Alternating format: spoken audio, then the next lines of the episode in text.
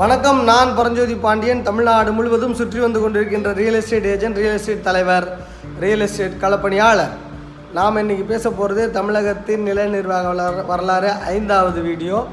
இதில் நாம் என்ன பேச போகிறோம் அப்படின்னா தமிழகம் மட்டுமல்ல இந்தியாவின் நில வரலாறு அனைத்திற்குமே அஸ்திவாரம் கிராமங்கள் அப்படின்றத நம்ம பேச போகிறோம் அதாவது தமிழகம் மட்டுமல்ல இந்தியாவில் இருக்கின்ற எல்லா நில நிர்வாகத்திற்கும் அஸ்திவாரம் கிராமங்களே அப்படி தான் நம்ம பேச போகிறோம் அப்போது கிராமங்களை பற்றி நாம் நல்லா தெரிஞ்சுக்கணும். முதல்ல கிராமங்கள் எப்படி இருக்கும் அப்படின்றது தான்.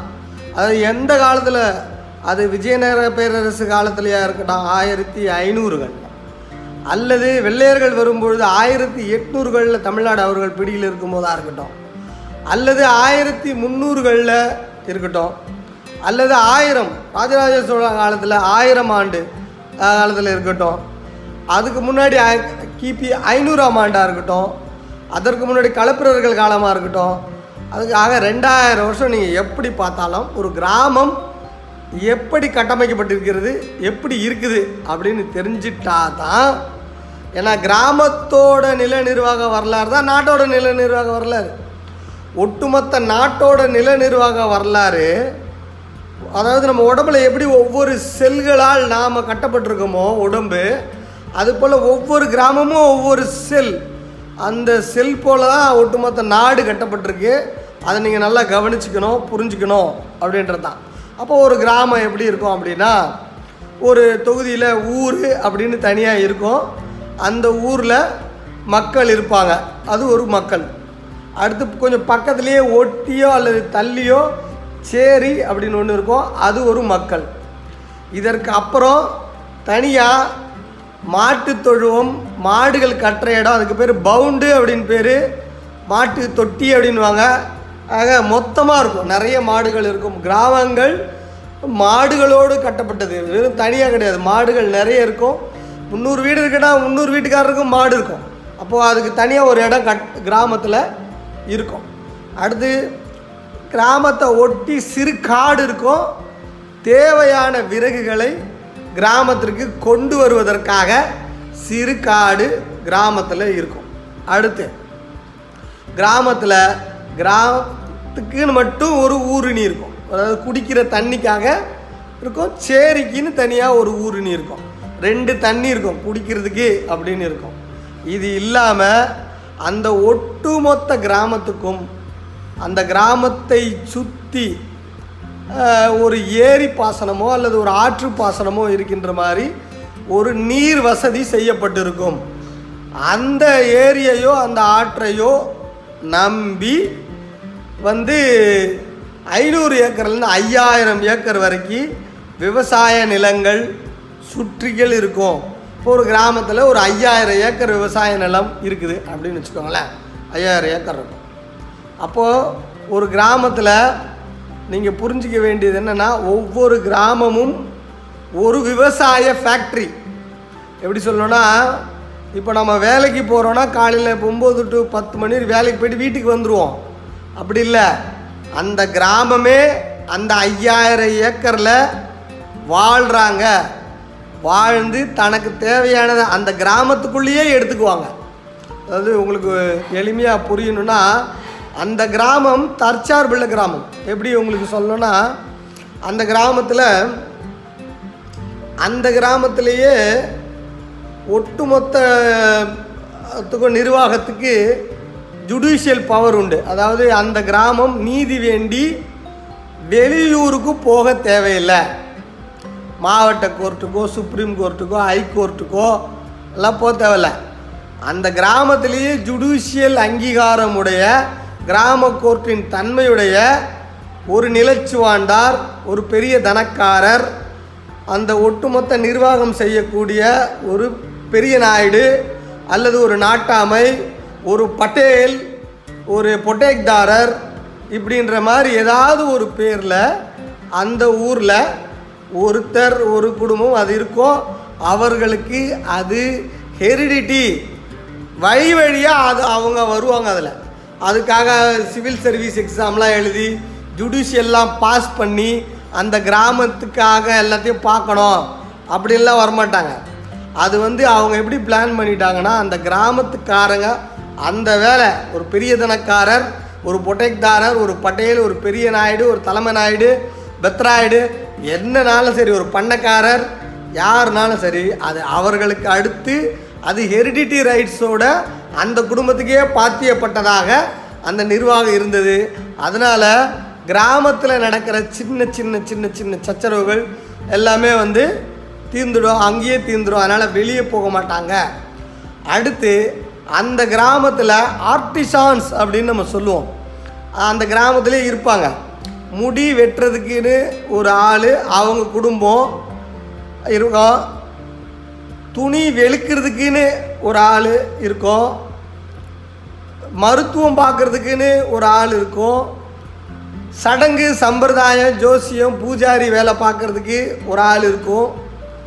இந்த இந்த ஆர்டிசான்ஸ் இருக்காங்கள்ல இந்த ஆர்டிசான்ஸ் ஊருக்கு தனியாக இருப்பாங்க. இந்த ஆர்டிசான்ஸ் சேரிக்கு தனியாக இருப்பாங்க. இவங்க வேறு அவங்க வேறு. அவங்களுக்கு ஒரு தனித்தனியாக இருப்பாங்க. இங்கே வந்து குதிரை வண்ணான்னா அங்கே புதிரை வண்ணான்னுவாங்க. ஆக வண்ணானில் அப்படி ஒன்று உண்டு. ஊர் வண்ணா சேரி வண்ணான்னு உண்டு. ஆக இங்கே என்ன கிராமத்தில் ஆட்கள் இருந்தாங்களோ அதே ஆர்டிசான்ஸ் தொழிலாளர்கள் அங்கேயும் இருப்பாங்க. சேரிலையும் இருப்பாங்க. அப்போது ஊர் ரெண்டாக இருக்குது. அந்த ஊ சேரி ஊர்னு அதில் ஊ என்னவா இருக்குன்னா அங்கேயே தொழில் செய்கிறவங்க இருக்காங்க. அதாவது கிராமம் வெளி எந்த ஒரு தேவையோ ஒரு தச்சர் ஒரு ஏர் கலப்பையோ ஒரு இரும்பையோ உருக்கி வேலை செய்யணும்னா அவங்க பஸ் அது வெளியூருக்கு போயெல்லாம் செய்ய தேவையில்ல. அந்த கிராமத்துலேயே அதுக்குன்னு அந்த வேலை தெரிஞ்சவங்க இருப்பாங்க. அப்போது எப்படி வந்து ஒரு பஞ் ஜுடிஷியல் பவர் இருக்கிற ஒருத்தர் இருக்காரோ அதே போ அவருக்கு எப்படி இது எரிடிட்டியோ இந்த வேலை செய்கிறவங்களுக்கு இதுதான் எரிடிட்டி ஏன்னா அப்பா செய்யும் போது பையனும் செஞ்சிட்டானா அந்த தொழில் தெரியல அப்படின்னு அவன் சொல்ல தேவையில்ல. அவனுக்கு ஆட்டோமேட்டிக்காக அந்த எடுத்துக்கலாம். இந்த வேலை கற்றுக் கொடுக்குறதுக்கு ஒரு ஐஏ ஐடிஐயோ ஒரு ட்ரைனிங் இன்ஸ்டியூட்டோ இதெல்லாம் தேவை கிடையாது. ஏன்னா அது மொ ஒன்று செட் பண்ணி விட்டுட்டா அந்த கிராமம் அப்படியே பாட்டுன்னு ஒரு இரநூறு வருஷம் முந்நூறு வருஷம் அப்படியே போகும். உங்களுக்கு புரிஞ்சுங்களா? இந்தந்த இப்படி இதெல்லாம் இந்த ஒர்க்கெல்லாம் செட் பண்ணி விட்டான் சரி அந்த ஊரில் இருக்கிற குடியானவர்கள் ரயத்துகள் அப்படின்னு நம்ம சொல்கிறோம்ல அந்த ஊரில் இருக்கிற மக்கள். அவங்க யார் அப்படின்னா அவங்க தான் விவசாயிகள் ஆனால் அவங்களுக்கு நிலங்கள் பாத்தியப்பட்டதல்ல. நிலம் அரசனுக்கு சொந்தம். நிலம் ராஜாவுக்கு சொந்தம். இப்போ இந்த குடியானவனுக்கு அஞ்சு காணி மூணு காணி ஏழு காணி எட்டு காணின்ட்டு இந்த வருஷம் நீ எவ்வளோ பயிரிட போகிற எவ்வளோ பயிரிட போகிற எந்த இதுலேருந்து நீ பயிரிட்டுக்க அப்படின்னு அவங்க சொல்லுவாங்க. பயிரிடும்போது இந்தா நீ மஞ்சள் பயிரிடு அப்படின்னு அவங்க பயிரையும் அவங்க தான் சொல்லுவாங்க. நல்ல தர விளைச்சல் உள்ள பொருளை தான் பயிர் ப பயிரிடணும் அப்படின்னு அவங்க சொல்லுவாங்க. அதுக்கு வே அதுக்கு பேர் வந்து கமால் இ ஜமீல் அப்படின்ட்டு அக்பர் காலத்தில் சொல்லுவாங்க. அதாவது நல்ல பயிரை அவர்கள் பயிர் வைக்கிறதுக்குன்ட்டு. அக்பர் காலத்தில் அதற்கு முன்பிலிருந்தே அக்பருக்கு முன்பிலிருந்தே எல்லாத்துலேயும் வந்து என்ன பயிர் வைக்கணுமோ அந்த பை இடத்தை தேர்ந்தெடுத்து கொடுத்து என்ன பயிர் வைக்கணும் என்பதை தேர்ந்தெடுத்து கொடுத்து இந்த பயிரை நீ மூன்று ஆண்டுகளுக்கு அதாவது ஒரு பதினஞ்சு போகத்துக்குனா ஐமூணு பதினஞ்சு ப அஞ்சு வருஷத்துக்கு. மூன்று ஆண்டுக்குனா ஒம்பது போகத்துக்கு. ஒரு ஆண்டுக்குனா மூன்று போகத்துக்கு. இப்படி நீ வந்து இந்த போகத்துக்கு நீ வயிற்றுக்கு பயிரை ஆளணும். இதில் நீ பயிர் வச்சாலும் சரி வைக்கலைனாலும் சரி பயிர் செஞ்சாலும் சரி பயிர் செய்யலைனாலும் சரி எங்களுக்கு தேவையான பத்து சதவீதம் விளைச்சலில் ஆறு சதவீதம் விளை ஆறில் ஒரு பங்கு அல்லது நூற்றில் பத்து பங்கு. இப்படி ஏதோ ஒரு பங்கை அந்த பொருளுக்கு ஏற்றது போல நிர்ணயித்து ஒரு ஒரு பட்டயம் எழுதி கொடுப்பாங்க. அதுதான் ஆரம்ப காலத்தில் கொடுக்கப்பட்டது பட்டா. பட்டா கொடுக்கப்பட்டது என்பது நில உரிமைக்காக கொடுக்கப்படவில்லை. வரி வசூலுக்காக கண்டிஷனோடு நிலம் ஒக்கடை ஒப்படைக்கப்பட்டது. அதற்கு பேர் பட்டா முச்சலிகா. பட்டா முச்சலிகை. பட்டா முச்சலிகை அப்படின்னு நாம் அந்த அதை நம்ம சொல்லுவோம். ஆக கொடுக்கப்பட்டிருக்குது அந்த கிராமத்து குடியானவன்ட்டு கொடுத்துருக்கப்பட்டிருக்கு. சரி இந்த கிராமத்து குடியானவன் அந்த இடத்திற்கு தேவையான பயிரை தேர்ந்தெடுப்பது கால்நடைகளை பராமரிப்பதற்கு தேவையான உரங்களை எடுப்பது இது போன்ற நிர்வாக வேலைகள் தான் அவர் செய்வாரே தவிர மண்வெட்டி எடுத்து ஏர் எடுத்து உழுகின்ற வேலையை பெரும்பாலும் அந்த குடியானவன் செய்வதில்லை. விவசாயத்திற்கு அவர்கள் சேரியில் இருக்கின்ற அடிமைகளை நிலத்திற்கு உழைப்பாளர்களாக பயன்படுத்தி கொள்வார்கள். அதற்கு அடுத்ததாக இன்னொரு வகையான அடிமைகள் இருக்கிறாங்க. அவங்க பேர் வந்து பாகி காஸ்ட் அப்படின்னும் பாய்க்காரன்னு தமிழ்நாட்டிலையும் பாகிக்காசுன்னு வடநாட்டிலையும் சொல்லுவாங்க. அவங்க யாருன்னா வெளியூர்கள் எந்த ஊருக்கு போனாலும் மொத்தமாக கூட்டமாக ஒரு நூறு குடும்பமாக போய் தங்கி பத்து இருபது ஆண்டுகள் வயக்காட்டு வேலைகளை அங்கே இருந்து பார்த்து இருப்பாங்க. அவங்களுக்கு தேவையான குடியிருப்புகளையோ வீடுகளையோ அவங்க வந்து அங்கே கொடுத்தாகணும். அவங்க அங்கே இருப்பாங்க. இது வயக்காட்டுக்கு மத்தியில் இருக்கும். அல்லது இந்த ஊர் சேரி கட்டமைப்புக்கு வெளியே தனியாக இருக்கும். நல்லா புரிஞ்சுக்கணும். அடிமைகள் அடிமை உழைப்பாளர்கள் ரெண்டு வகை. ஒன்று வந்து பார்த்திங்கன்னா சேரின்னு இருக்கிற அடிமைகள். அடுத்து வெளியூர் வெளி அப்படியே ட்ரா சுற்றிக்கிட்டு வருவாங்க. அந்த மாதிரி அடிமைகள். அவங்க பேர் பாய்க்காரர்கள் பேர். அவர்கள் ஊரோடு கனெக்ட் ஆகிருக்க மாட்டாங்க. அவங்க தனி குடியிருப்பாக இருப்பாங்க. அவங்க பாய்க்காரர்கள் பேர். அவர்களை சுற்றி வயக்காடுகள் இருக்கும். அவங்க எல்லாருமே ஏதோ ஏதோ ஊரில் இருந்து மொத்தமாக வந்து குடியிருந்து வயக்காட்டு வேலைக்காக பார்க்க வந்தவங்க. ஆக நேரம் ஆயிடுச்சு. இதோட தொடர்ச்சியை வந்து அடுத்த வீடியோவாக போடுறேன். சொத்து விஷயங்களில் ஏதாவது சந்தேகங்களோ பிரச்சனைகளோ இருந்தால் நிச்சயமாக என்னை தொடர்பு கொள்ளுங்கள். நிலம் உங்கள் எதிர்காலம். நான் எழுதிய புத்தகம்.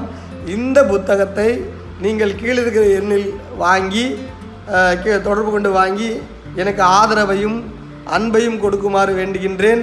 இந்த புத்தகம் நில சிக்கல்களுக்கான தீர்வு. இதில் நில வரலாறு கிடையாது. ஆக அது மட்டும் இல்லாமல் வெளிநாட்டில் இருக்கின்றவர்கள் அனைவரும் அமேசான் கிண்டிலில் இ புக் இருக்கிறது.